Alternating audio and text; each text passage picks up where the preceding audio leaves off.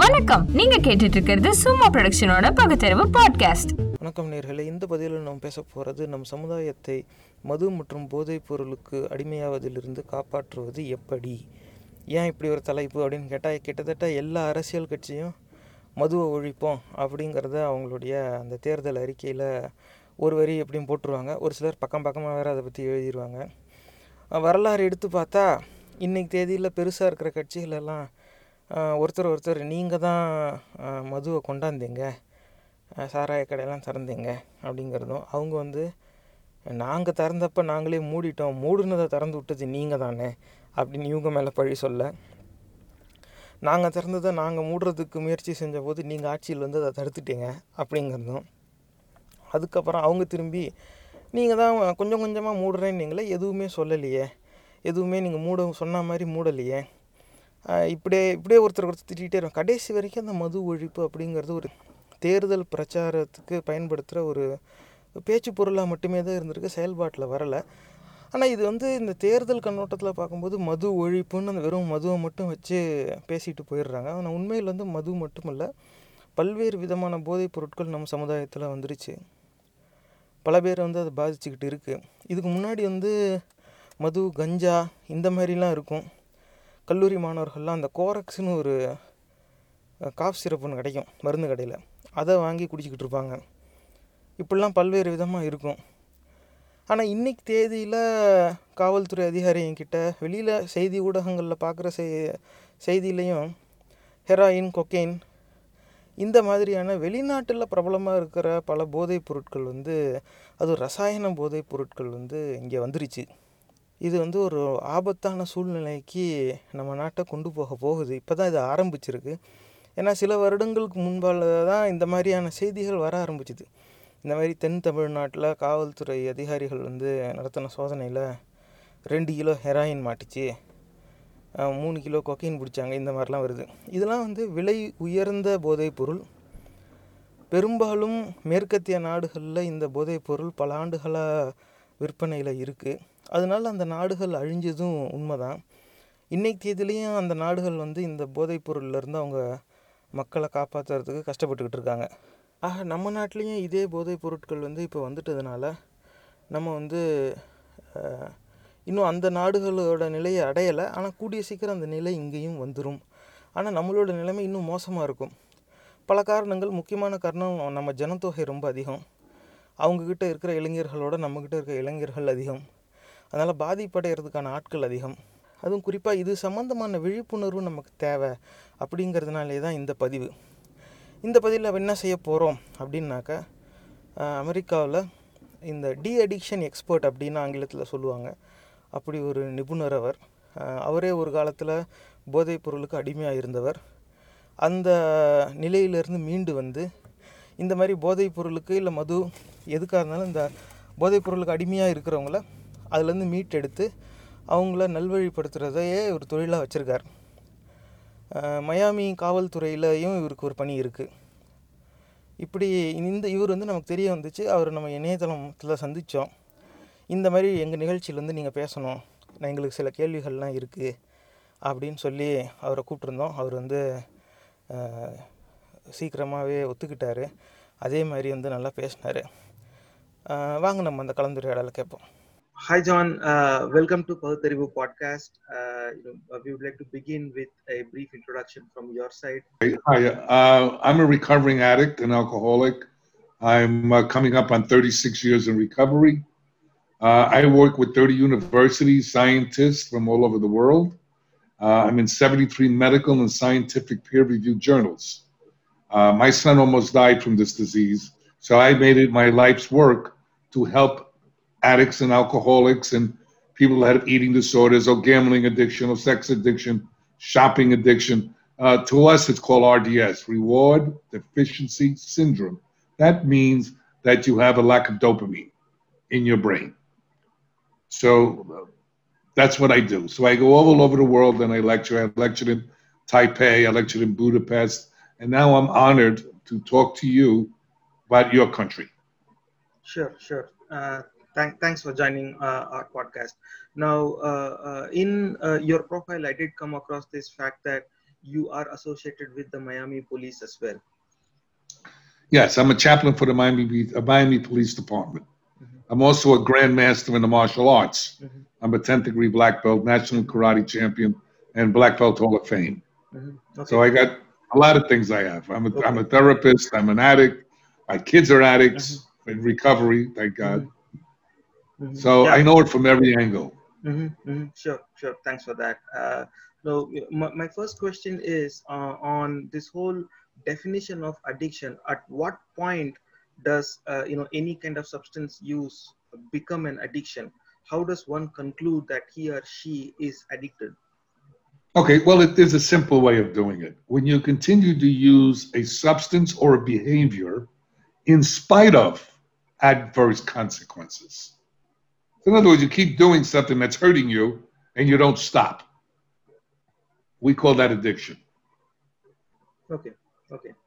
Uh, now, uh, you know, based on your experience, what age group do most addicts fall into? Well, it used to be with alcoholism in the fifty, sixty-year-old rate, okay? Today, alcoholism is in the teenagers now. And younger people are starting to go to treatment at ages eighteen, twenty, twenty-five, twenty-three.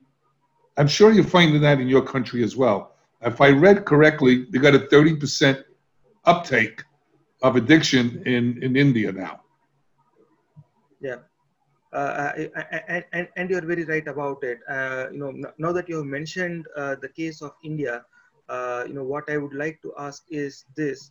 Uh, uh, I, I have uh, been speaking with, uh, you know, uh, members of the law enforcement here, police officers, and of late we are hearing news, even on the media, that, uh, you know, drugs like cocaine, heroin, meth, these are, uh, uh, you know, uh, being confiscated. You know, we are hearing about incidents of, you know, uh, a group of officers went on a raid and then a kilograms of a particular kind of drug, uh, you know, some, like cocaine, heroin, these were confiscated from those raids. So this, this, these very names, cocaine, heroin, meth, these are things we are usually familiar from movies, mostly Hollywood movies. That, that's where we hear these names. Here, it's it it, it used to be largely uh, uh, alcohol and marijuana. That, that used to be the primary addiction piece yes. when it comes to uh, uh, now it's opiates, methamphetamine. Yeah, now, now it's a whole ketamine. Yeah, different class of drugs which we only knew the name, and that's because the movies used it. But right now, right. and and those are supposed to be expensive, and, and those drugs are being uh, you know confiscated in the amounts of kilograms, uh, and, and it's all over the place. And so you know what we are really seeing is uh, you know this whole uh, drug uh, use trend is migrating to a whole new platform, and uh, you know if if my assumption is right, uh, you know we are at a point where uh, you know uh, any other uh, uh, Western country was many years ago. So they have you know Western uh, economies have evolved, their legal systems have come up, stronger laws have come up, and and still there's there, there is a battle against these uh, issues.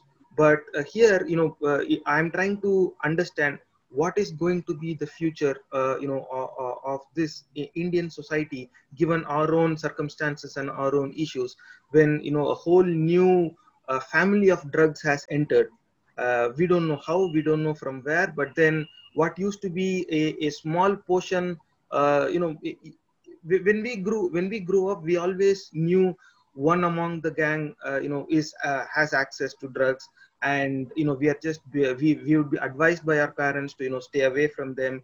And those are not individuals who would, uh, uh, you know, socialize too much as well. So they tend to be alone and they have their own group. So we would know, uh, and, you know, that's just a small uh, group of kids, where, you know, in be it school or college. But right now, uh, you know, that distinction is getting dissolved as we speak. And, uh, you know, it, it's pretty much becoming a fashion statement to be associated with this. And uh, the concern is that we are headed in a very wrong direction. So based on your observation, what do you think is the Indian scenario when it comes to uh, you know addiction? Well, here's the deal. All around the world, it's spreading more and more and more. It used to be certain countries was just alcohol and a little marijuana. Now it's going to uh, the, the opioids. But now opioids, it's a, and opiates are not just about heroin. Okay, now they're doing fentanyl. and carfentanil. And these are very, very powerful opiate drugs. And people are dying uh, in, in the United States. I don't know if you know that. Um, there's a fifty-two percent increase in uh, O Ds. Now, in your country, what's happening is, of course, because of poverty, and same thing in this country, and because of uh, the social environment and the social peer pressure and all of this stuff that's going on, uh, people are turning to, to drugs to medicate themselves and also to medicate mental illness, such as depression and anxiety. And so what's happening is, is that it's becoming more and more readily available and cheaper and cheaper to go get and easier to get. So what's happening is, is that it's just permeating societies. Now, in your culture, you have a strong, beautiful culture that these kids are missing out on their culture. And what, what's happening in the families is that what I read is most men are doing the drugs. Now you got women are doing a lot of this also. So you guys are catching up to us, which is not a good thing to do. And, and, and it's sad because most people don't, most treatment centers really don't know how to handle this. And that's why I lecture about this, because it's not just a psychological problem or a peer, a peer pressure problem. That's one piece of the problem. Addiction is like a mosaic, okay? What that means is, is that people also have other co-contributing factors to addiction. Now, I work with Doctor Ken Blum. He's the geneticist who found the addiction gene. Now, there is a gene for addiction.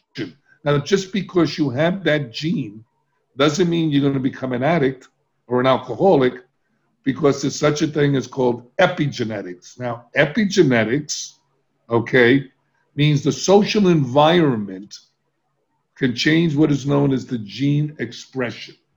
So that means you, you're not guaranteed to become an addict, okay? It's just that you are, are, are geared up to become one, doesn't mean you have to become one.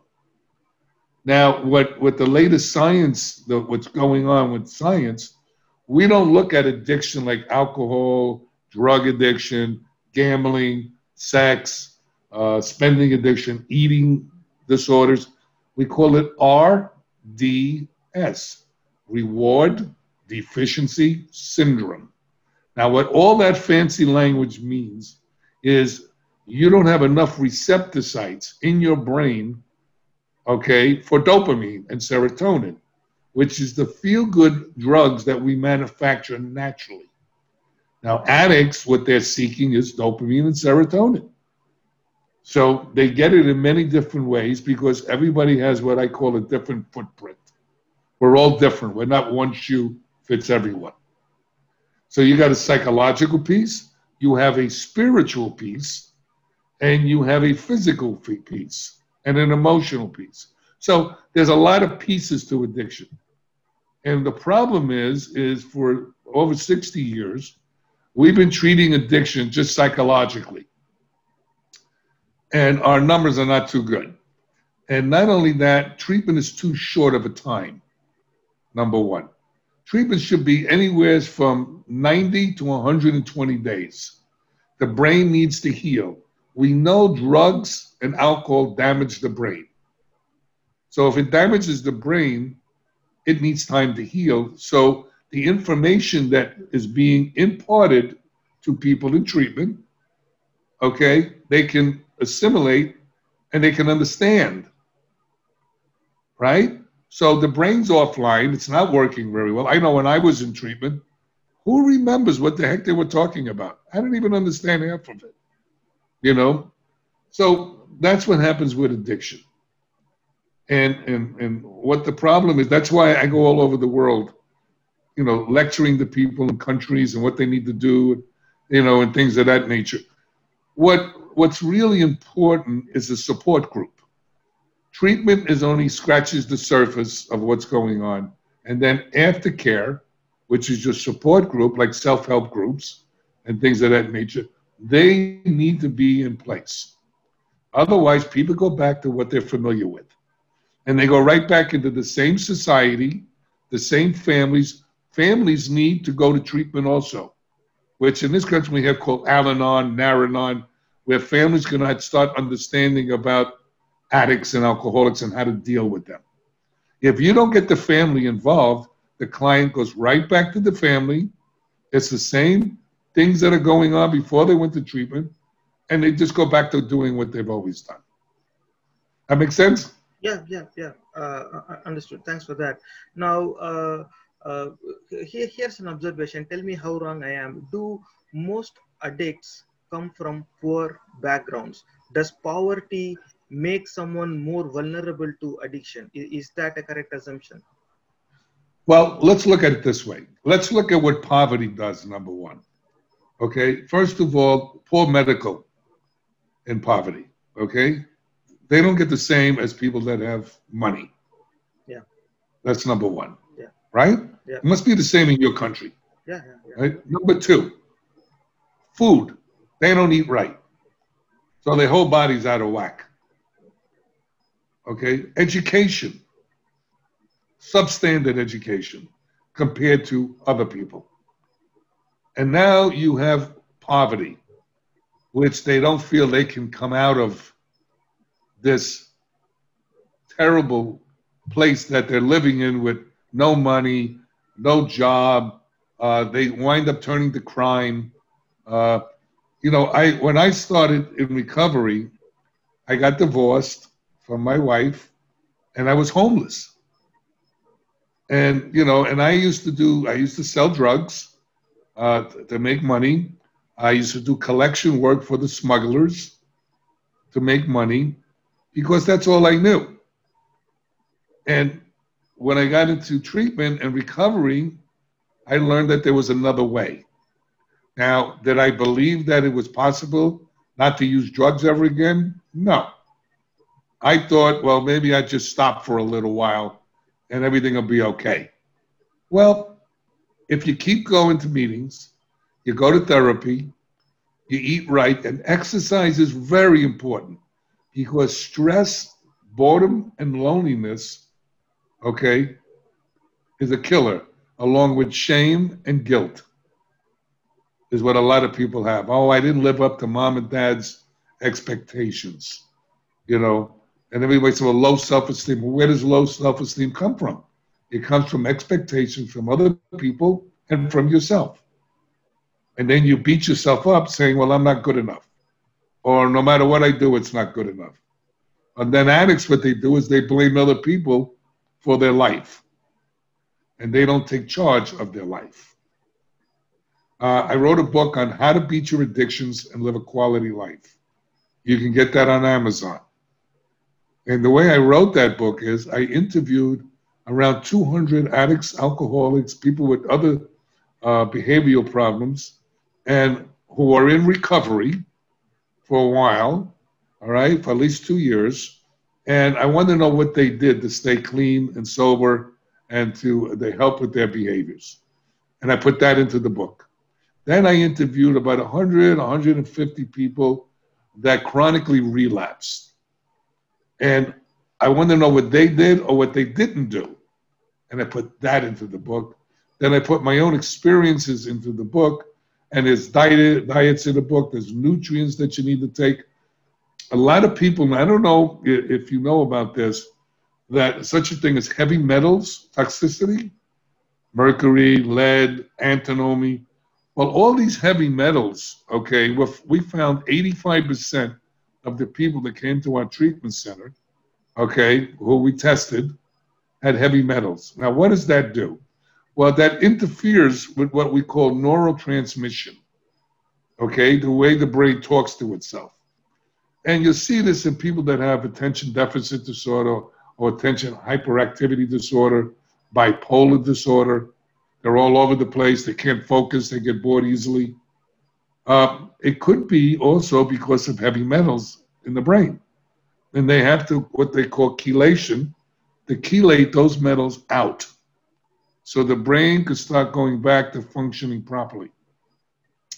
Now you also have your gut, your stomach, or your flora. It's called a microbiome or microbiota, okay? Now, the microbiome is where bacteria lives, good bacteria and bad bacteria. Most people don't realize that ninety percent of your dopamine and serotonin, your feel-good drugs, are manufactured in your gut. And what happens with that, it goes up what is known as the vagus nerve, all right, up to the brain, and that's how you get your dopamine and your serotonin. So if your gut is messed up because you don't eat right, you're extremely stressed out, you're doing substances and drugs and alcohol, and you're messing up your body, your serotonin and is all messed up, your dopamine gets messed up, and autoimmune diseases start popping up. Like a lot of people are overweight, they have diabetes, they have high blood pressure. And you have all these co-contributing factors to addiction that most treatment centers are not looking at. They're only looking at mommy left you when you were three, daddy beat you when you were five, and that's why you are the way you are. Now look, trauma is also a way for addiction, okay? We all know all this stuff. We know about early childhood trauma. We know all of that. We know the social environment. We understand all that. We understand also poverty. We understand social pressure. We know all of this, okay? That has to be addressed. But what we don't focus on is the body. It's not just the head that goes to treatment. It's the whole body. We have to look at people's eating habits. We have to look at people's exercise.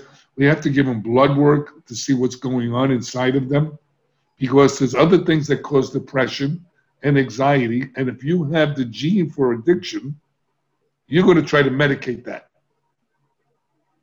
And you might think it's psychological. Well, it's it's it's medically. It's metabolic. And people don't even know that. And then most addicts don't drink enough water to flush out toxins out of their body, and they're protein deficient. Protein is the substance that makes neurotransmitters. Neurotransmitters is how our brain functions. Do you have any uh, questions? Yeah, so uh, the, that was really an eye-opener where you discussed the physical side of uh, addiction uh, and you know what happens inside the body. And even I had this perception that it's largely mental uh, and psychological, which is driving the addicts. Uh, but, but thanks for opening uh, that part of uh, the discussion. Now, uh, the situation that we are facing here is, you did mention how poverty makes one vulnerable uh, uh, to uh, such addiction. But uh, you know, we are having a situation where a lot of uh, you know we you know we, you know economically you know people from economically humble backgrounds. Uh, and you know, uh, construction workers who are who, who do not have all the economic resources accessible to them. They are dependent on their daily wages, and that particular demographic is, you know, a, a, a good chunk of it. Uh, you know, it, it's easy to assume seventy to eighty percent of it is dependent on alcohol. So if they are going, whatever they make every day towards the close of uh, business, you know, once they're done with the day's work, at least forty percent of their earnings goes for alcohol. They need to drink every day. They they have this physical dependency, and a, a good chunk of the population is on this. Adding to this is uh, availability of adulterated alcohol products. Uh, uh, you know, we don't know what kind of chemicals are getting there. There's so much of tampering happened there. Knockoffs are in the market. Uh, and, and, and this demographic is not fully educated, and they don't know what they are drinking. All they care about is how much booze I can get for the cheapest price possible. Every day after work, they spend uh, close to half of their earnings uh, in alcohol. And as a result, their family is also suffering. Now, when you have a, a large portion of the society uh, un- under this influence of alcohol, how would that treatment be? You know, I'm trying to understand the difference between treating one individual's alcohol issue with the whole society's alcohol issue. Well, here's the thing. It's just like Russia. Russia has a severe alcoholic problem because part of their culture is to drink. So it's a very difficult thing to change a cultural way of looking at things. What is the driver for people to drink or do drugs? It's called stress, okay? So we need to educate people how to get rid of their stress so they won't look for these substances to medicate themselves. Now, this is a very difficult thing to do because, first of all, I don't know what it's like in your country as far as treatment goes, all right? Do they need insurance? Is treatment free? Uh, I know there's about five hundred treatment centers in, in New Delhi and in different places, but I don't know if people can afford treatment there.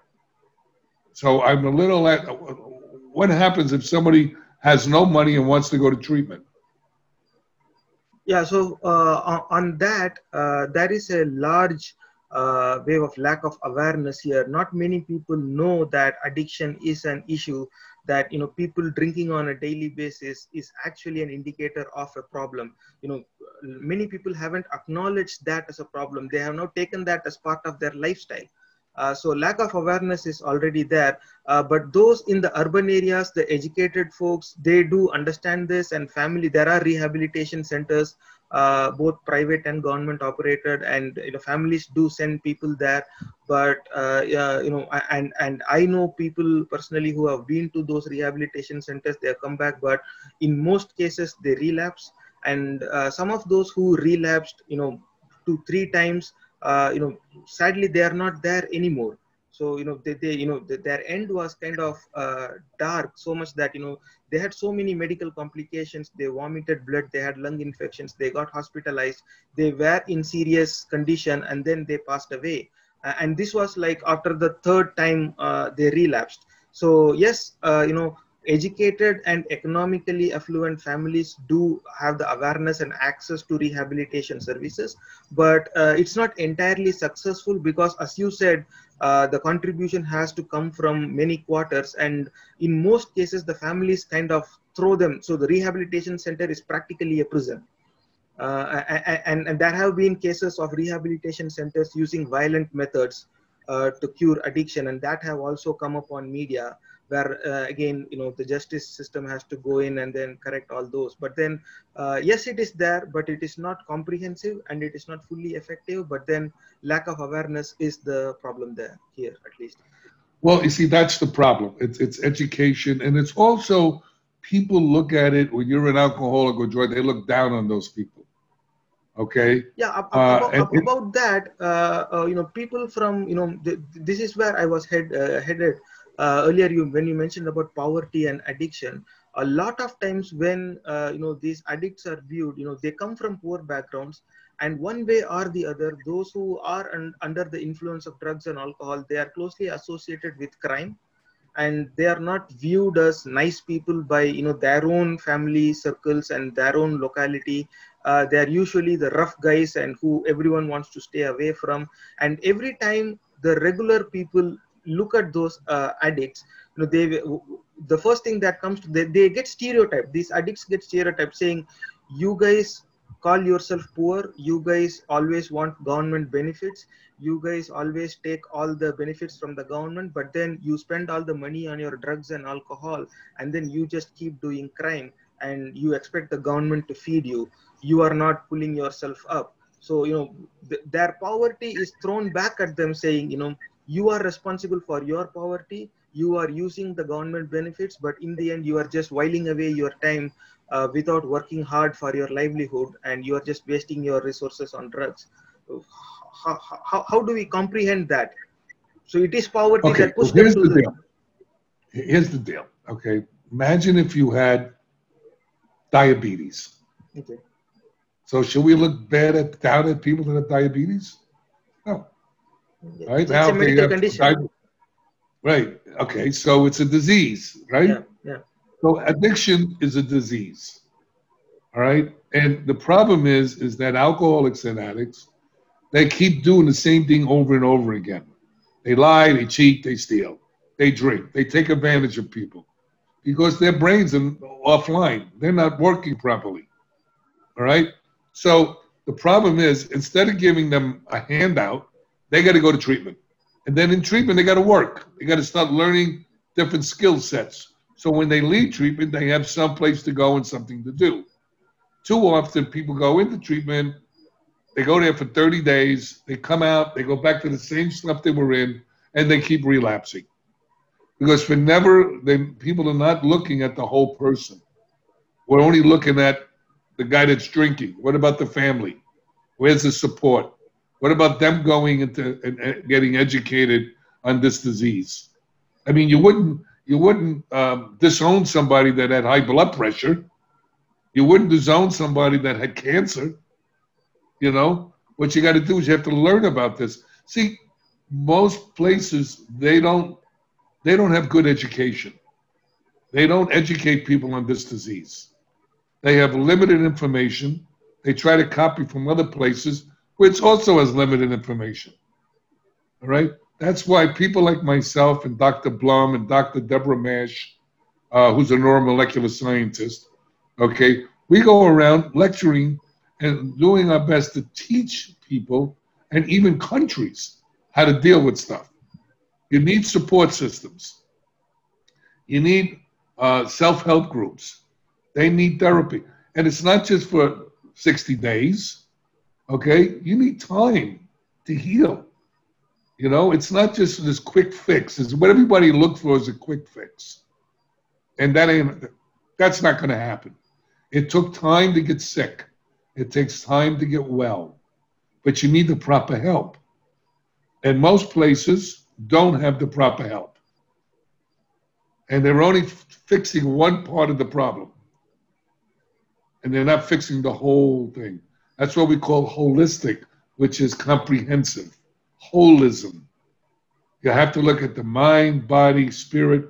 You have to address all these issues, but most treatment centers don't know how or don't look in that direction. They keep following an old model that doesn't work. There's a saying that we have. If you keep doing the same things over and over again and expecting different results, it's not going to happen. Understood. Right? Yeah, yeah, yeah. Totally. Un- un- so, understood. Now, uh, you, you did explain the social and the economic angles to this uh, addiction problem. Now, again, uh, this whole stereotyping thing, when people look at addicts, uh, you know, they're usually, you know, I, I would like to get your views on the connection uh, between, uh, you know, substance abuse, addiction, and crime. How are these two related? Yeah, they go hand in hand. First of all, your brain's, your brain's offline.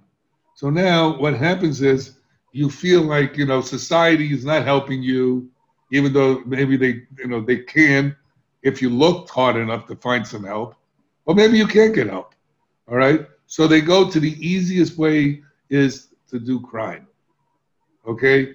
And crime goes hand in hand with addiction. You know, you make quick money selling drugs. You make, you know, quick money uh, doing things that are illegal, you know? Um, addicts think other people don't deserve what they have and they shouldn't get it because their brains are not working right. And um, until they get some spirituality, okay, until they start seeing themselves for where they really are at and get some help and some guide to show them and not just help them with addiction, okay, they gotta, people gotta learn how to deal with life on life's terms. How to get a job, where to work. Maybe there is no work. Maybe how to start your own business. You got the internet. People are making money doing that. Instead of this attitude of I can't, I won't, I'll never, you know, I, I'm an inner city kid. So I come from the, the bad neighborhoods where that's what everybody did. They stole, they robbed, they sold drugs, they beat up people, you know, they robbed people. Uh, that was my neighborhood that I grew up in. So I'm very familiar with poor neighborhoods. I I lived in that. I was in gangs when I was a kid. So I know all about that stuff, and I know what they're up against, okay? But the bottom line is there are kids in, in, in the inner cities and these places that are with, with all this poverty that rise above it. But they're going to have to want to, and they have to do the work. They can't sit on their ass in plain English and expect to be fixed. Mm-hmm. They got to do the work, and that's the hard part. Because when I try to, when I when I tell addicts, oh, it's real simple. Okay, how you doing? Okay, how's your life? So if you don't think your life your life is hard work, you got to figure out how you're gonna get money for the drugs. You got to hide it in life from everybody. You got to sit down and be depressed. Okay, after you get high for a while, then you get depressed. Then you have all this shame and this guilt that you're carrying around. What kind of life is that? It's much easier to do recovery than to do addiction. Mm-hmm. And until a person wakes up and realizes that, they're going to either die, they're going to wind up in an institution, or wind up in jail. Okay. Thank, thank, thanks for that. Now, again, coming to the stereotyping part, you know, people coming from these poor backgrounds here, it's a popular trend that, uh, you know, most of these uh, cr- crime-related individuals who are also addicts, who are uh, who operate under the influence of many substances, every time, uh, you know, the society views at them, you know, most often they are, uh, you know, social ethnic minorities, and they come from poor backgrounds. So this uh, addicts, criminals, uh, you know, these terms are getting stereotyped under the minority circle. So every time, uh, uh, uh, uh, you know, uh, crime happens, the news comes out, and if the, the perpetrator, who is uh, the criminal there, uh, you know, turns out to be a minority, then they say, oh, this is a minority, he must be an addict. And, and, and so, you know, ha- attaching these social identities to this crime and addiction, how prevalent has it been from your experience, and how do we differentiate? Well, here's the thing, okay? An addict is an addict is an addict. I don't care if they're poor, if they're middle class, or they're wealthy, okay? They all commit the same atrocities, okay? Crimes, murder, rape, all of them. Only difference is people that have money have good lawyers, yeah. and they stay out of the papers. They st- I mean, look. That's reality, okay? And the bottom line is uh, the poor people get a bad rap because, oh, it's only them, those people. No, it's not true, okay? It's just the human race has gone, I believe, to the dark side. And drugs is the catalyst to even drive it further. But there's light, okay? There are people like yourself. There's people like me that are out there doing our best to educate people and to show them that there is help, but you have to go and get it. And and that's what the story is. So, yeah, poverty, okay, is a big driver for, for crime. But the other people commit crimes too. And there's more people in poverty than there is, than there is people that are wealthy. So, of course, you're going to have more people in poverty commit crimes. Yeah, yeah. I understand. Thanks for bringing that out, because this is something we as a society here uh, are Uh, struggling to get our heads around. Uh, there's a whole lot of stereotyping happening which shouldn't happen. So, you know, the, the problem is we are not defining the problem correctly, and we don't have a consensus on what the problem definition is. And so we are kind of all over the place.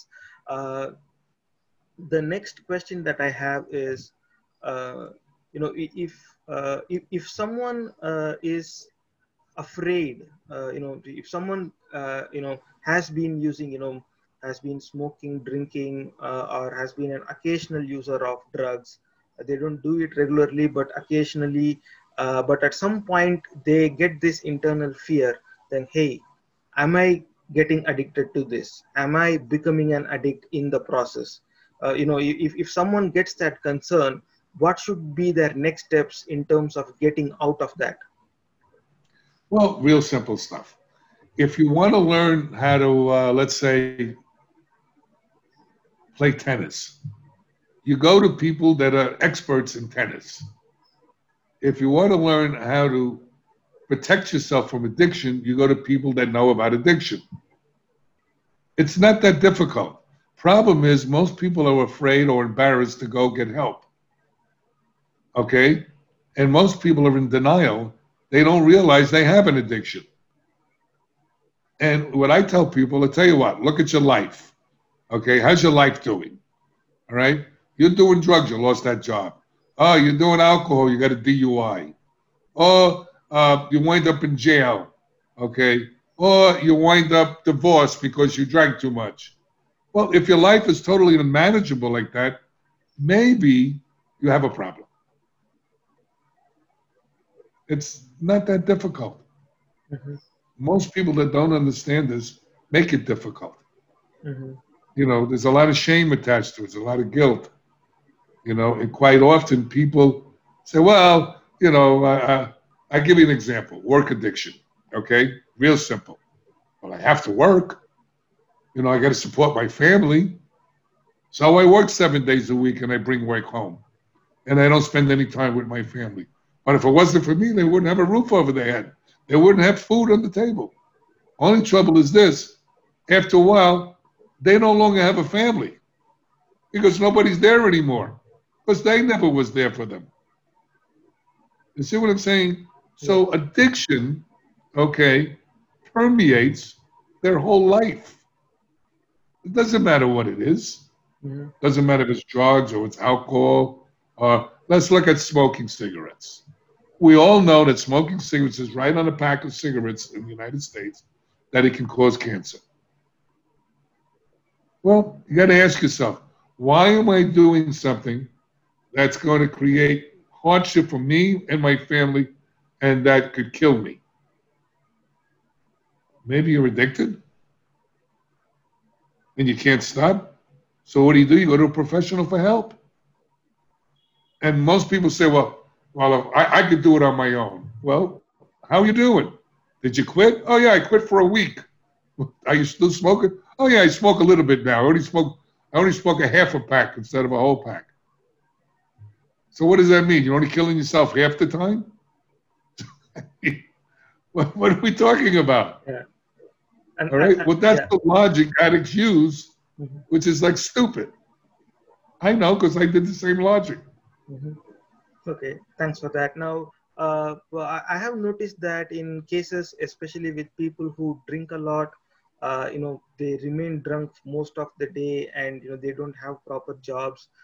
Definitely, they do come from poor backgrounds. They uh, either, they, they they they operate in the extremes. They are either, like, they remain lost. They don't talk to anyone. They can, they are, they are a loner, or they have a very short fuse. They get angry quickly and they are, they are viewed as a very violent person. And they have such short fuse that in some cases, uh, on, on silly issues, Uh, you know, they, they pick a fight within their family, and uh, you know, if it is a younger person who is the addict, uh, the younger person uh, ends up committing suicide.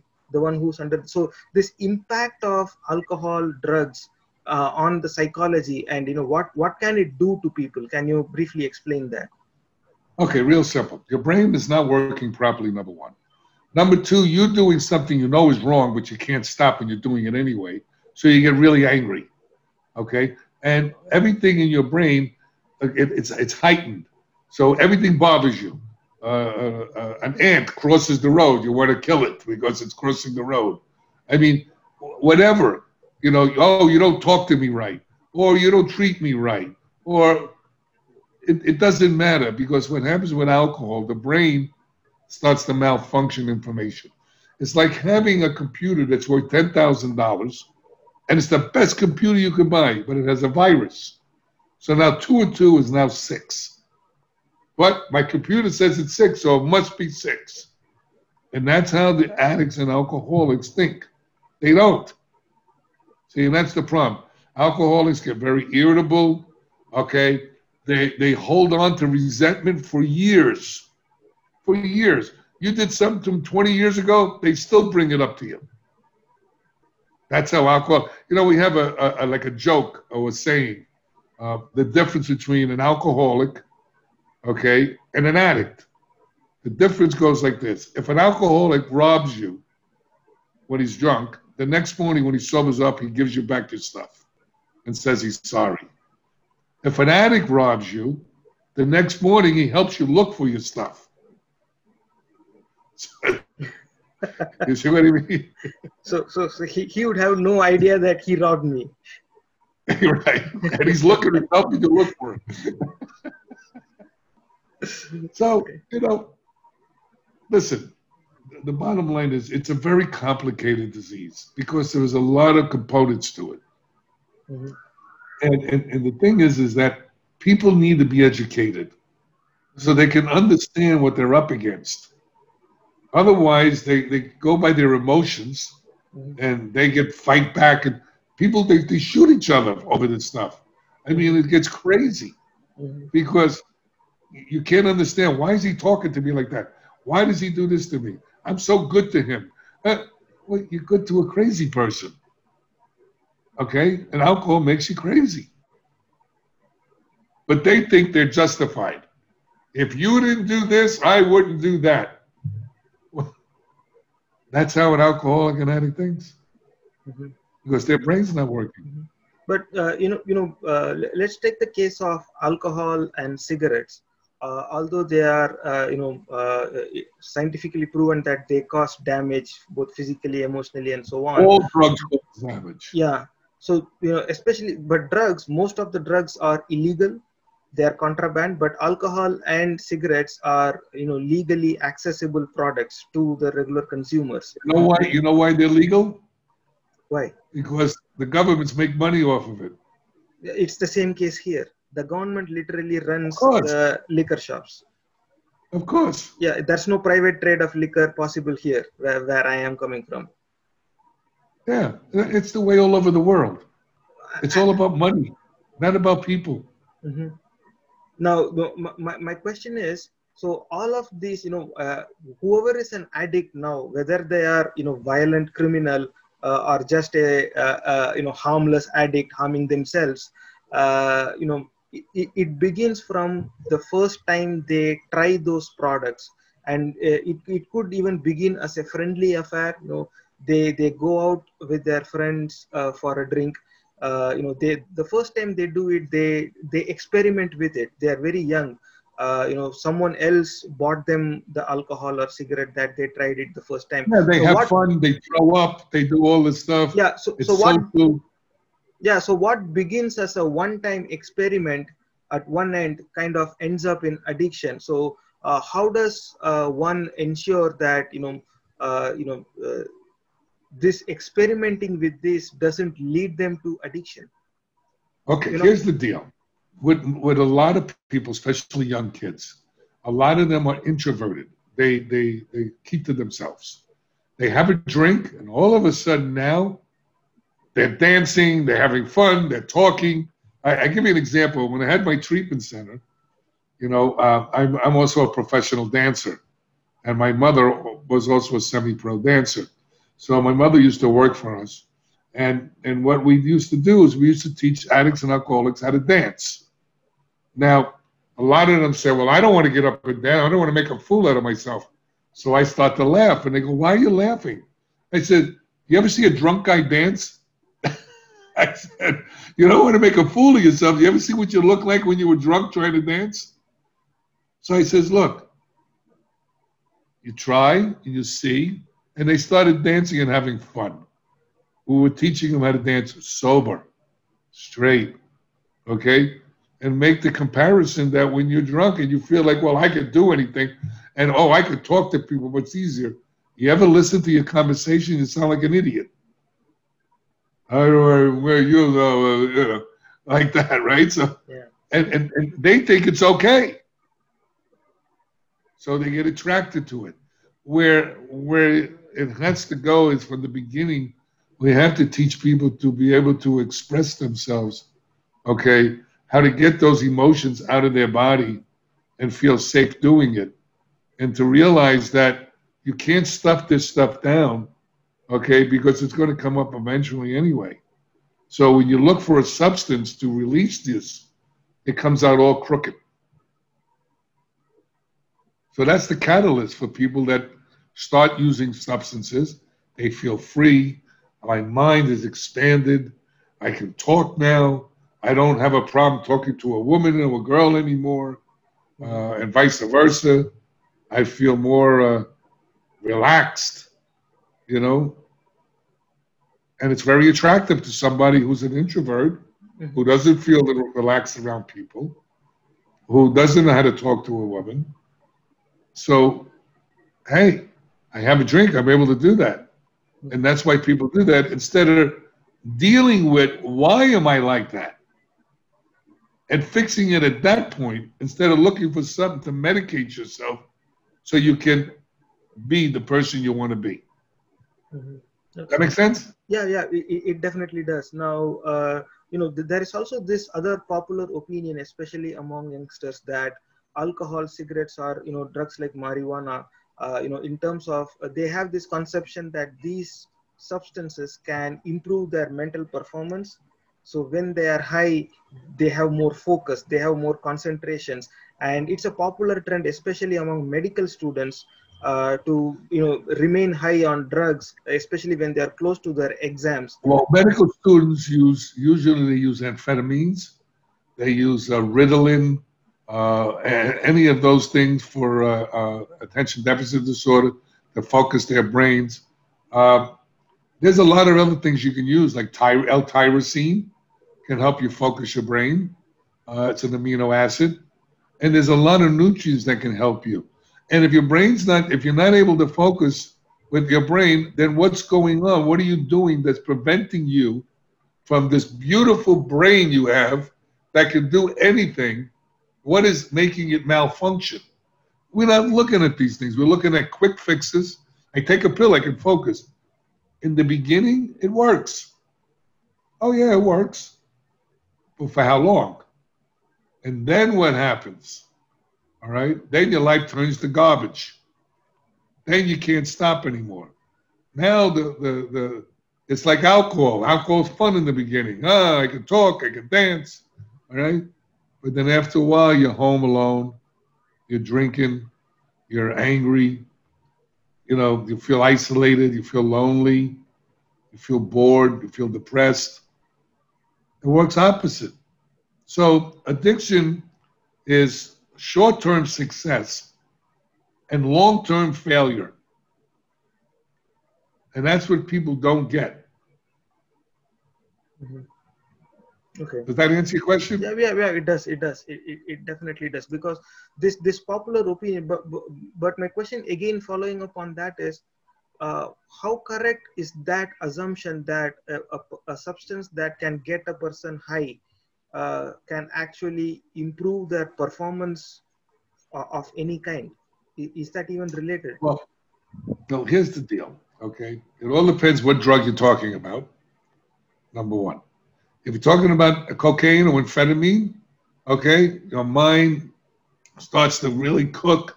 You have all these ideas, but the problem is most of the time you don't follow through because it's it's... It's fake. It's not real. It's not. It seems real. It seems you're all excited because you're, you're, you're flushing dopamine into your brain, and your brain is like, I can remember when I used to get high. Oh, I'm going to do this, and oh, I can't really believe I thought about all this stuff. And it, it worked opposite. You know, when it came down, everything went away. You know, uh, as far as expanding the brain. Uh, a lot of plant medicines do that, okay? But people abuse that too, all right? Uh, you know, you got ayahuasca, you got ibogaine, you got, I'm one of the leading experts on ibogaine, which is a substance that detoxes people within twenty-four hours. And they have, uh, it's, it's partially a psychedelic, and what they do is they go on uh, um, a, you can call it a spiritual journey in their brain, okay? And they have a whole cognitive retrieval of all their their uh, uh, traumas from their childhood. And they have what is known as a cathartic experience, which means they have what is known as resolution. They, they come to a conclusion where now when those traumas come up, it's like the trauma's over here and the emotion is over there. And they're not connected anymore. So it doesn't affect you the same way. Um, well, I work with ibogaine. It's the best detox. We use it for detoxing people on opiates and alcohol and, and drugs like that. Um, I work with Doctor Deborah Mash. She's a neuromolecular scientist at the University of Miami School of Medicine. And uh, we had a, a detox center in Saint Kitts for about, about twelve years. We would detox of you. Nobody could believe that a person on heroin, twenty bags of heroin a day, could detox in twenty-four hours and not have any cravings anymore and very minimal uh, um, rebound from it, you know. So there are substances out there that can help people. Mm-hmm. But, again, uh, the pharmaceutical companies don't want these things because Their their bushes, their their uh, herbs, and they can't patent it, so they can't make money from it. So they try to attack it all the time. Now, Ibogaine is a dangerous drug if not if it's in the wrong hands, and, and, and people don't know how to um, to do it medically. In other words, when we did it, okay, in the in the island of Saint Kitts, we would first put a heart monitor on them, okay, because it lowers your heart rate. All right, so a heart monitor would check to see if their heart's okay. We gave them a full medical workup. We gave them a toxicology test to see what's on board, what kind of substances they were doing.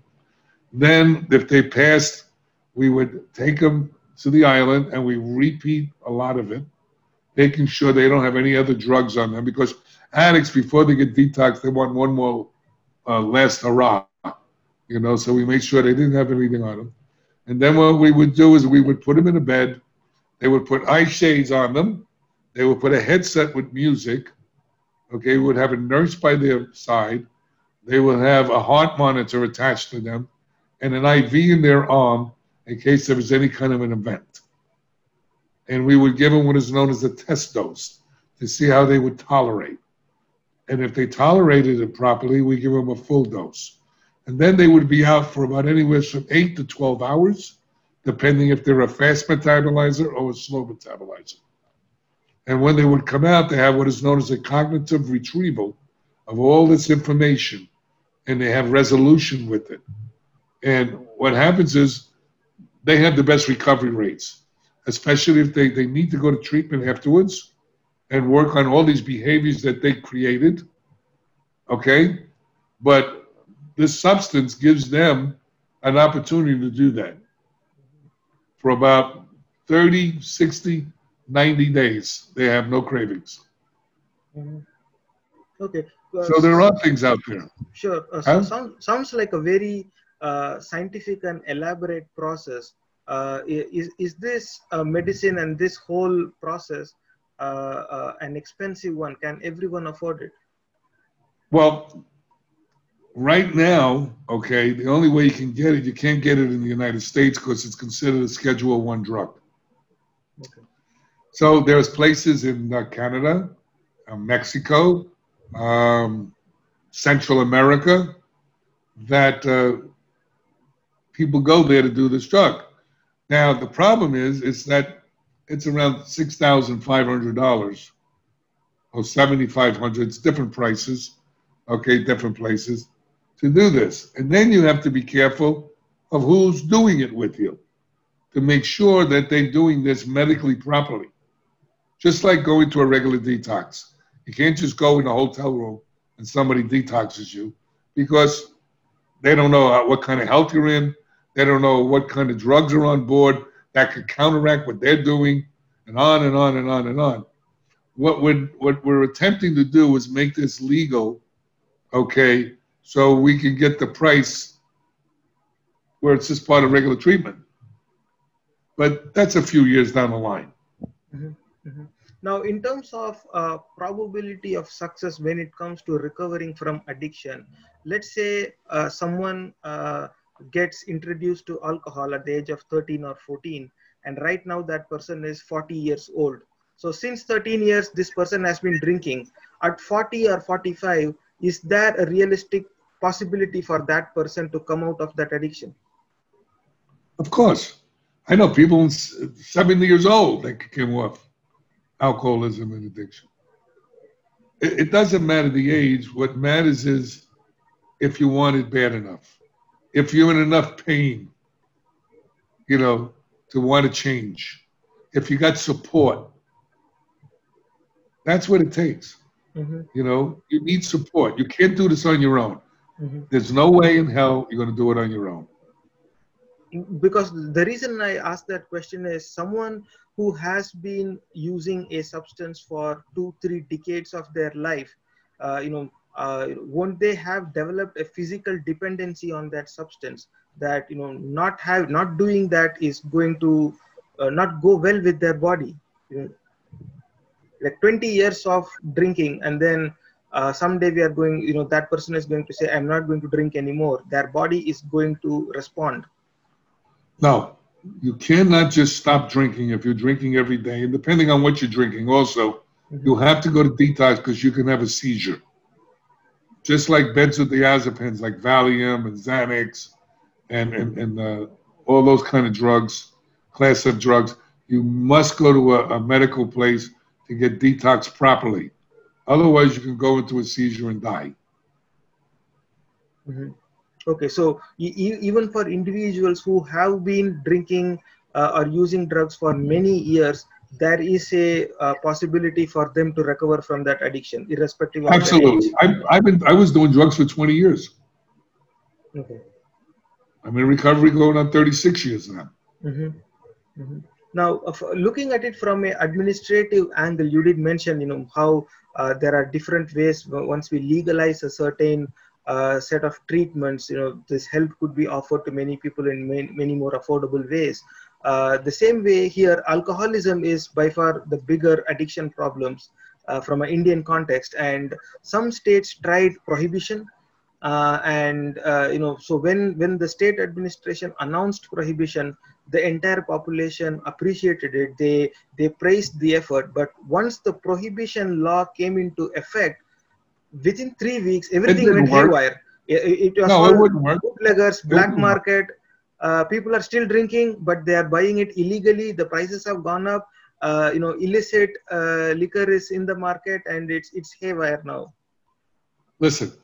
In reality is this, they've been trying to stop drugs and alcohol forever. Yeah. It doesn't work. So the best thing to do is legalize it, I believe, mm-hmm. tax it, okay, but use the money for treatment and education. Because you're not going to, people want to drink, they're going to drink. Just like we had prohibition in our country, it didn't work. Marijuana, people were going to jail for ten, fifteen years for smoking pot. It's ridiculous, okay? We need to educate people. If you need a substance, okay, to change your behavior or your emotions, that tells you something's wrong with you. So if you fix what's wrong with you, you no longer have to spend money on that substance. Mm-hmm. You see, but, but everybody wants a quick fix. Mm-hmm. But by legalizing and taxing that, uh, you know, we we would be creating access to that substance, uh, but the uh, the price of that substance would significantly go up. Uh, but uh, and if no, the, it'll go the opposite. It'll go down, because okay. if it's controlled by the government, okay, mm-hmm. and it's standardized. Because a lot of people, the reason they die, like for heroin, let's say, you don't know what's in heroin. So if it's fentanyl or carfentanil or any of these other substances in there that can kill you, mm-hmm. okay, it's unregulated. Mm-hmm. So it's just like prostitution, okay? It's been around for thousands of years. Now in Amsterdam, they have legalized prostitution. They have to have a medical card. They have to go and they have to do a medical to see if they get any diseases. And to me, it's the best way to do something. You're not going to stop it. So at least control it and educate people about it and protect people from it. Mm-hmm. Mm-hmm. Okay. Now, uh, you know, uh, for, for the benefit of our audience, uh, you know, can you give a brief account of, uh, you know, a lot of these drugs, you know, apart from alcohol and cigarettes, the drugs, uh, you know, they are not necessarily uh, chemicals that fall under the edible segment. Those are not, non, those are very strong chemicals often used for many other purposes. Can you give us a background, something like, hey, do you know what this comes from? It comes from this. And can you give us a brief account so that, uh, you know, we can raise our awareness in terms of when someone says drug, they are actually consuming the byproduct of some other dangerous chemical process, which might, which is significant from an industry perspective, but that has nothing to do with taking it inside. Well, what's happening, what's happening in this country, which is really scary, Uh, they're putting fentanyl, which is which is an elephant tranquilizer. Okay, okay. The, they the knock dark, out elephants. The dark guns. Huh? The dark guns that shoot at elephants. Yeah, it's fentanyl. It's called. Yeah. It's it's a drug that. It's it's really a bad drug, very powerful drug, mm-hmm. and they're putting it on cocaine. They're putting it on pot. They're putting it in drinks. And you don't know what you're drinking, you don't know what you're eating, you don't know what you're smoking, and people are dying. You got these idiots that are, because people want to bet a high, so they give them something that makes them even higher, and they're dying. What, what I don't understand is, why would a drug dealer want to kill his clients? Mm-hmm. But that's what it is. But, but what are the usual compounds, and you know, what are the sources of these materials? What what people call drugs? What are they actually? Where do they come from? What processes? Okay, well, okay. Cocaine comes from the cocaine comes from the coca leaf. Okay. That's grown in, in Peru and in Colombia and places like that. Mm-hmm. uh, uh, opiates are come from poppy plants. Okay, it's used as a medication also in the medical field. All right, uh, all these different drugs come from different plants and different. Uh, some of them are, are chemically made, and uh, that's just the way it is. Mm-hmm. Okay. Uh, what could be the side effect of using these uh, chemically made drugs? Which drug? Uh, a, a, a, anything for that matter. You know, the side effects, the physical side effects. Okay, physical side effects. Okay, so you got... You get depression, you can get anxiety. But that's isn't that that's... what drives them to the drugs? Yeah, and that's what happens when the drug wears off. Okay. It comes out worse. Oh, okay. It's like putting a Band-Aid on a cut. The Band-Aid comes off, the cut's still there. But now it's worse because you got it dirty. Mm-hmm. I'll put it that way. Mm-hmm. Um, what else could it cause? It could cause your brain to get damaged, your liver, your kidneys to get damaged, mm-hmm. and your mind to just get lost. And all you do is focus on the drug. That's your new God, mm-hmm. or your new girlfriend, or your new boyfriend, whatever you want to call it. Mm-hmm. It's really your new master. Mm-hmm. Sure. Uh, uh, the other part is you, uh, early on in our discussion, you did mention the issue of alcoholism in India. So what is your view of the alcohol problem here in India? Uh, where do you think we are and where do you think we are headed? Uh, well, I think you're headed for a lot of trouble mm-hmm. because information is slow to get through to other countries. And also it's, it's the cultures are different. So the cultural... Like, I, I work with Native American Indians. Now, regular treatment really doesn't work very well for them. Uh, you got to get them back to their heritage. You got to get them back to their language. You got to get, you got to get them back to their, uh, their ceremonies. Uh, to give them a backbone of who they are as human beings on this planet. And people with rich cultures, cultures like that, when they do drugs and alcohol, they lose all of that. And so... Each country and each culture has to be treated a little bit different than you would treat it in another country. So that's what I do. I'm a consultant for, for treatment centers and how to design them. You know, I, I traveled all over the world. The only place I haven't been actually is India, to be honest with you. But I've traveled everywhere. I've been to China. I've been to Thailand. I've been to Bangkok. I've been everywhere. Mm-hmm. Europe, South America, Central America. And, and and each place is a little difference on how you have to treat it because there are a different set of circumstances that has to be addressed. Mm-hmm. And then there's different resources that have to be addressed.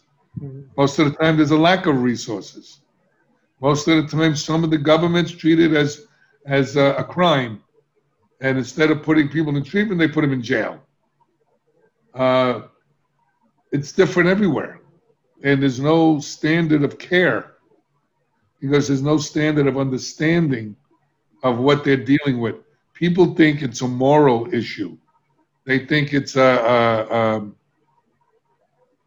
a, a, a yeah, a moral issue where people are weak, okay? And they should be able to stop. Um, it was interesting. I, I, I teach therapy. I was, I was teaching at one of the colleges. And I had group therapy. I had a bunch of people in there. And they were asking the same question. Well, why do people do drugs? Why can't they just stop? So I asked everybody, I said, how many people here smoke cigarettes? So a couple of them said they do.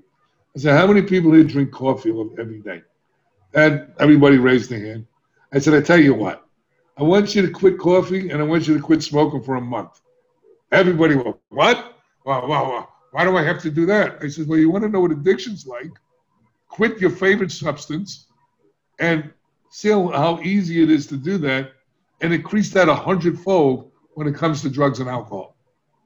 And now you know what it's like to be a drug addict and alcoholic. Mm-hmm. Mm-hmm. Yeah, I, I, I mean, that that's uh, uh, very profound, and you know that is something we need to think about it, because that's that, that's when we stand in the shoes of the addicts and uh, get that's an right. understanding of what they that's actually right. go through. You know, you know, if we remove all the exterior rough, uh, uh, you know, uh, features that they have, they might be violent, they might have uh, crime around them, but deep inside they are battling a problem. And we need to have that empathy towards them. And I think that's the starting problem, a starting point for the solution to this problem. But yeah, we are towards the end of this discussion. I remember you did mention uh, uh, you are planning for a podcast uh, to fight the addiction problem. And you yes, did mention I have a podcast. Uh, yeah, uh, please uh, tell us about, you know, what's going to be in it's your podcast. How to beat your addiction, how to beat your addictions and live a quality life. Mm-hmm. And the other one is beat your addictions. Mm-hmm. And we're we're going to start promoting that in another uh, in another couple of weeks. Mm-hmm. And the reason why I started doing this again uh, is because people are dying all over the place. Mm-hmm. And um, you know, I, I kind of like well, I didn't retire really, and I say I retired. I sold my treatment center in two thousand twelve. But for people out there that thinks that they can't get motivated, well, let me give you a little quick story. Do you have time? Yeah, yeah, sure. Please go ahead. Okay. All right. Uh, remember I said I was homeless. I was uh, a poor kid. I was an inner city kid. Okay, I was in gangs. I only went to the ninth grade. Uh, I got left back in the sixth grade. Okay, all of those things that happened to me, all right? When I got into recovery, I went back to school. I got my G E D. That's an equivalency diploma here in the United States, right? Uh, I went back to school. I got my certifications and everything for my uh, being a therapist. And I opened up a treatment center with three hundred dollars. And we that was in about twenty years ago. And in two thousand twelve, we sold it for forty-five million dollars. So if you don't think you can do anything with your life, don't believe it. Now, I can't believe that this happened to me. And I wrote a book about my life story. So to show people, no matter what education they have, and my family was like a mafia family. My uncles were hitmen. Matter of fact, my first wedding, my uncle killed the caterer at the wedding because he insulted him in front of the family. All right, well, we said the uncle. We let's put it this way. One of the family members killed somebody at my wedding. Uh, okay, and all this stuff that happened with my family and, and my educa- lack of education and uh, coming from poverty, being homeless, I turned my life completely around. And I write books. I lecture all over the world. I work with scientists from all over the world. And I became a multimillionaire. And whoever would have thought that when I first started this journey of recovery? I definitely didn't. Mm-hmm. And I tell people this, not to brag and say how great I am, but to show them that no matter how low you get, no matter what life throws at you, you can change and you can be successful. Mm-hmm. But you got to do the work and you can never give up. Mm-hmm. And follow your dreams and follow your passions and keep going for it. And most of all, try to do your best to get a God of your understanding, whatever that is. And learn to be kind instead of right. Do your best not to lie, cheat, or steal. And help people less fortunate than you. Mm-hmm. And you may just be okay. Mm-hmm. Sure, thanks for that. Now, the last thing is, uh, you know, you did say, uh, the, you know, uh, uh, mentioned how governments are not doing something that they should do, and there is some element of legalization which is yet to happen. So, you know, to our, you know, leaders of the future, uh, you know, what would you suggest uh, uh, to the younger audience here, saying, you know, if they ever get into the administration or into public life moving forward, how should they act against this addiction issue from a policy standpoint? What is required and what is not happening? What are the areas where, you know, the youngsters of today can contribute moving forward? Well, first of all, you have to you have to be a very well educated in this addiction, okay, and not just from a, a, a an intellectual apart. Just like myself, you know, being an addict in recovery, having kids that are in recovery, um, being in all these medical journals and being respected by all these scientists and doctors and writing books on this and doing all this stuff, I, I, I, I created a persona that when I talk to governments or to other people, they have a tendency to listen because they have a very strong background. And I'm actually, actually I'm a recovering addict, so I could tell them about addiction, you know, not just from a book. See, because I lived it. And that's what I do. So I tell people to go to my website, you know, government people, whoever. It's john j giordano dot com. I think you went there, right? Yeah, yeah, yeah. Yeah. So when you go there, you'll see all the things, all the television shows, all the magazines I write for, all the research, all the things that I do. And this way, uh, if I can get in front of government people, Uh, I can I can help them to understand what actually they need to do, and they do it in a business sense, not just to do it altruistically and spend all kinds of dollars, all right, but to do it fiscally properly, and really really help people. You know, it's just like in this country, people say, well, you know, uh, people on on uh, on um, uh, food stamps. Uh, You know, all these people that have all these different things, uh, they don't belong in there. Well, they're not all wrong. I say about maybe about sixty percent of them don't belong in that. You know, they're scammers. But forty percent really do need it. So what they have to do is, if they, the way to fix that is real simple, okay?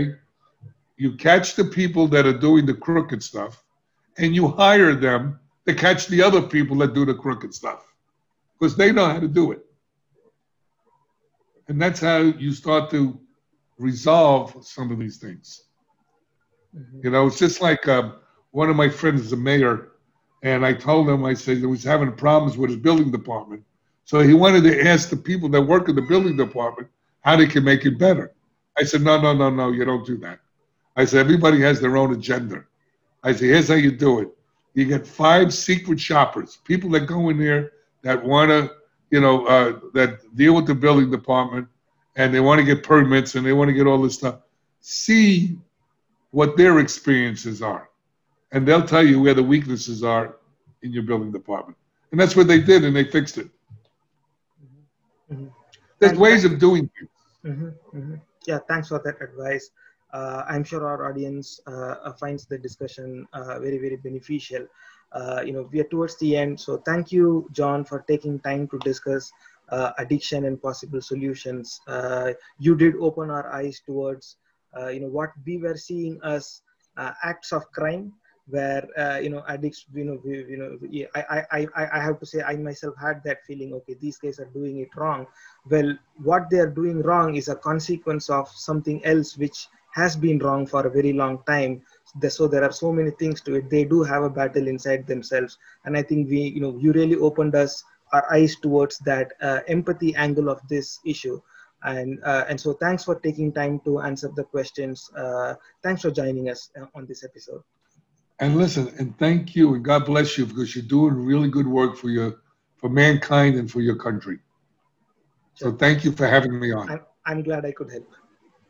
All right. Thank you. Thanks Ajay. Okay bye bye. இப்போ இந்த கலந்துரையாடலை கேட்டிருப்பீங்கன்னு நினைக்கிறேன். எதுவும் பெருசாக இதுக்கு மேலே விளக்க தேவையில்லை. க சுருக்கமாக சொல்லி சொல்லணும்னா, யார் வேணால் எப்போ வேணால் இந்த மாதிரி மது போதைப் பொருளுக்கு அடிமையாகலாம். அப்படி மது போதைப் பொருளுக்கு அடிமையாகிறவங்க வெளியில் வந்து ரொம்ப வித்தியாசமாக அவங்க தென்படலாம். ஒரு வெறியனாவோ ஒரு ரொம்ப வன்முறை சிந்தனை உடையவராகவோ அந்த மாதிரிலாம் தெரிய வரலாம். ஆனால் அவங்களுக்கு உள்ளார அவங்க ஒரு பெரிய போராட்டத்தில் இருக்காங்க. அவங்க அதுவே அந்த போதைப் பொருளுக்கு அடிமையாகிறதுக்கு ஒரு காரணம். அவங்க போதைப் பொருளுக்கு அடிமையானதே ஒரு போராட்டமும் கூட. ஆக ஒரு போராட்டத்தினால அடிமையாகி அந்த அடிமைத்தனமே ஒரு இன்னொரு போராட்டமாக மாறிடுது. இப்படி தான் அவங்களுக்குள்ளே வந்து ஒரு பெரிய கஷ்டத்தில் தான் அவங்க இருப்பாங்க. இது வந்து நம்ம எல்லோரும் புரிஞ்சிக்க வேண்டிய ஒரு விஷயம். அது இவர் சொன்னதில் வந்து தெளிவாக இன்னொன்றும் தெரியறது என்னன்னாக்கா, பெரும்பாலும் எளிமையான பொருளாதார சூழ்நிலையில் இருக்கிறவங்க ஏழைகளுக்கு வந்து இந்த மாதிரி போதைப் பொருளுக்கு அடிமையாகிறதுக்கான வாய்ப்பு அதிகம். ஏன்னா அவங்களுக்கு சரியான மருத்துவம், கல்வி, இந்த வசதிகள்லாம் வந்து போய் சேர்றது கிடையாது. அதனாலேயே வந்து அவங்க இந்த இதுக்கு இந்த மாதிரி போதைப் பொருளுக்கு அடிமையாகிடுறாங்க அப்படிங்கிறத அவர் சொன்னார். ஆக நம்ம நாட்டில் இப்போ எப்படி நிலைமை இருக்கோ இதே மாதிரி தான் அங்கேயும் இருக்குது. ஆனால் அவங்கக்கிட்ட அதுலேருந்து மீண்டு வர்றதுக்கான பல வசதிகள் இருக்குது. இப்போ நம்மகிட்ட பேசின இந்த நிபுணரே அதுக்கு ஒரு எடுத்துக்காட்டு தான். ஏன்னா இந்த மாதிரி நிறைய பேர் அங்கே வேலை செய்கிறாங்க, நம்ம நாட்டிலையும் இப்படி வேலை செய்கிறாங்க. ஆனால் எல்லாருக்கும் அந்த மாதிரியான ஒரு டி அடிக்ஷன் சர்வீஸ் அப்படின்னு சொல்லுவாங்களே, அதுக்கு வந்து வசதி வாய்ப்பு இருக்கா, அதை பற்றின விழிப்புணர்வு இருக்கான்னா கிடையாது. அதுக்காக தான் இந்த பதிவே. தயவு செஞ்சு இதை உங்களுடைய நண்பர்கள், உற்றார் உறவினரோட பகிர்ந்துக்கோங்க. ஏழைகள், அன்றாடங்காட்சிகள் தினம் சம்பாதிக்கிறதுல பாதியை கொண்டு போய் குடிச்சிக்கிட்டு இருக்காங்க. அவன் காசும் அவன் இஷ்டம், அவன் என்ன வேணா பண்ணுவான் அப்படின்னு விடலாம். ஆனால் அவங்க இந்த மாதிரி சம்பாதிக்கிறதுல பாதியை குடிக்கிறதுனால அவங்க குடும்பத்துக்கு சரியாக சோறு கிடைக்கிறதில்ல. அந்த வறுமையில் வளர்கிறதுனால அந்த பிள்ளைகளுக்கு எல்லா வசதியும் போய் சேர்றது கிடையாது. இவங்களும் சீக்கிரமாக செத்து போயிடுறாங்க. அதுவும் இப்போ இது ஒரு காலத்துலலாம் வந்து எல்லா குடும்பத்துலேயுமே வந்து அந்த வயசானவங்க குடிக்கிறவங்கன்னு ஒரு சிலர் இருப்பாங்க. நீங்கள் அதை பின்னாடி சிந்திச்சு பார்த்தாவோ இல்லை உங்கள் வீட்டில் இருக்க பெரியவங்ககிட்ட கேட்டு பார்த்தாவோ அவங்க எழுபது எண்பது வயசு வரைக்கும் குடிச்சிக்கிட்டு தான் இருந்திருப்பாங்க. உள்ளே எல்லாம் கிட்னி, லிவர் எல்லாமே போயிடும். ஆனால் ஆள் இருப்பாங்க கடைசி வரைக்கும். ஆனால் இன்றைக்கி தேதியில் அப்படி கிடையாது. பதினஞ்சு வயசில் குடிக்க ஆரம்பிக்கிறான், முப்பத்தஞ்சு நாற்பது வயசில் மாரடைப்பில் செத்தே போயிடுறான். எவ்வளோ தான் குடிக்க முடியும் ஒரு பதினஞ்சு இருபது ஆண்டு காலத்தில்? அந்த எண்பது வயசு வரைக்கும் குடிச்சிக்கிட்டு இருக்காங்களே, அவங்களோடைய இவன் அதிகமாக குடிச்சிட போகிறான். ஆனால் இருந்தாலும் அவன் சாகலை, இவன் சாகுறான். காரணம் என்னென்னா, அந்த காலத்தில் குடிக்கிறதுக்கு என்ன மாதிரியான மதுபானங்கள் கிடச்சிதோ அதோட தரமும் இன்றைக்கி கிடைக்கிற மதுபானங்களோட தரமும் ஒன்றா இருக்கா இல்லையாங்கிறது ஒரு பெரிய சந்தேகம் எழுது. இதில் கலப்படம் செய்யப்பட்ட மதுபானங்கள் விற்பனையில் இருக்குங்கிறது எல்லாருக்கும் தெரிஞ்ச உண்மையே. தெரிஞ்சு இவங்க போய் அதை வாங்கி குடிச்சிக்கிட்டு இருக்காங்க. அதில் என்னென்ன கலக்கிறாங்கங்கிறது தெரியாது, கலக்கிறவனுக்கே தெரியாது. ஆக இப்படிலாம் இருக்குது. நமக்கு வந்து இந்த அடிக்ஷன் ப்ராப்ளம் அப்படிங்கிறது மற்ற நாடுகளோட நம்ம நாட்டுக்கு வந்து கொஞ்சம் பெரிய பிரச்சனை தான். இது வந்து இப்போ தான் ஆரம்பிக்குது, வளர ஆரம்பிக்குது. இதில் வெளிநாட்டிலேருந்து விலை உயர்ந்த ரசாயன போதைப்பொருள் வேறு இப்போ உள்ளே வந்துருச்சு. இதோடைய தாக்கம் என்னவாக இருக்கும் அப்படிங்கிறத நம்ம ரொம்ப கவனம் உன்னிப்பாக கவனிக்கணும். ஏன்னா இப்போ அவர் சொன்னார் இந்த ஓபியாய்டு கிரைசிஸ்னு, போதைப் பொருளில் போதையை அதிகமாக்க இன்னும் கொஞ்சம் ரசாயனத்தை கலக்கிறாங்களாம். இருக்கிற பொருளில் போதை மருந்தை கலந்து எடுத்துக்கிட்டது காலம் போய் போதைப் பொருளில் போதையை அதிகமாக்கிறதுக்காக இன்னொரு ரசாயனத்தை கலக்கிறாங்க. போதைப் பொருளுக்கு கலப்படம் போதைப் பொருளே. அப்படி போய் எல்லோரும் செத்துக்கிட்டு இருக்காங்க. அப்போ இதே நிலை இங்கேயும் வரும் ஒரு காலகட்டத்தில். நம்ம இன்னும் அந்த நிலைக்கு வரலை. ஆனால் அவருடைய கணிப்புப்படி கூடிய சீக்கிரம் வந்துடும். ஆனால் நம்ம நிலைமை அவங்களோட மோசமாக இருக்கும் அப்படின்னு அவர் சொல்கிறாரு. இது நம்ம சிந்தித்து பார்க்க வேண்டிய ஒரு விஷயம். என்றைக்காவது ஒரு நாள் தானே ஜாலியாக செஞ்சால் என்ன தப்பு அப்படின்னு சொல்லி இந்த மாதிரி ரசாயன போதைப் பொருள், இந்த ஹெராயின், கொக்கெயின், மெத்து அப்படிலாம் யாராவது ஏதாவது அறிமுகப்படுத்தணும்னு நினச்சா தயவு செஞ்சு நீங்கள் அதெல்லாம் எதுவும் பயன்படுத்தாதீங்க. ஏன்னா விளையாட்டாக அந்த பழக்கம் வந்து அதுக்கப்புறம் திரும்பி போகாமே போச்சுன்னா நீங்களும் அழிவீங்க, உங்கள் குடும்பமும் சேர்ந்து அழிஞ்சு போயிடும். ஏற்கனவே பல பேர் வந்து இந்த கலப்படம் செஞ்ச மதுவால் பல குடும்பங்கள் அழிஞ்சிருக்கு. இதில் இன்னும் எத்தனை குடும்பங்கள் நம்ம இழக்க போகிறோங்கிறது நமக்கு தெரியாது. நியாயமான சிந்தனை தான். அவன் சம்பாதிக்கிறான், அவன் காசு, அவன் எதை வேணால் வாங்கி குடிக்கிட்டோம். குடிக்கிறது நான் தொட்டி கட்டி குளிக்கிட்டோம், அது அவனுடைய உரிமை. அதை வந்து நம்ம எதுவும் பெருசாக விமர்சிக்க முடியாது. ஆனால் கொடுக்குற காசுக்கு தரமான பொருள் தான் கிடைக்குதாங்கிறது தெரியல. கண்டதையும் கலந்து விற்கிறாங்க. எழுபது எண்பது வயசுலேயும் குடிச்சிட்டு ஆடிக்கிட்டு இருந்த காலம் போய் நாற்பது வயசை தாண்ட மாட்டேங்கிறான், முப்பத்தஞ்சு வயசில் மாரடைப்பில் செத்து போயிடுறான். அதுவே ஒரு பெரிய சந்தேகத்தை எழுப்புது.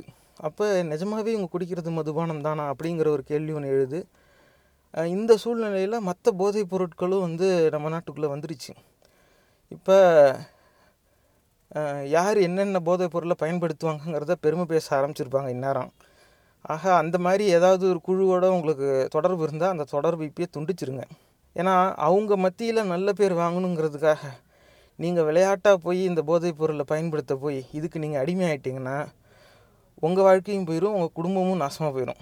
இதை வந்து கண்டிப்பாக நம்ம தடுத்தே ஆகணும்.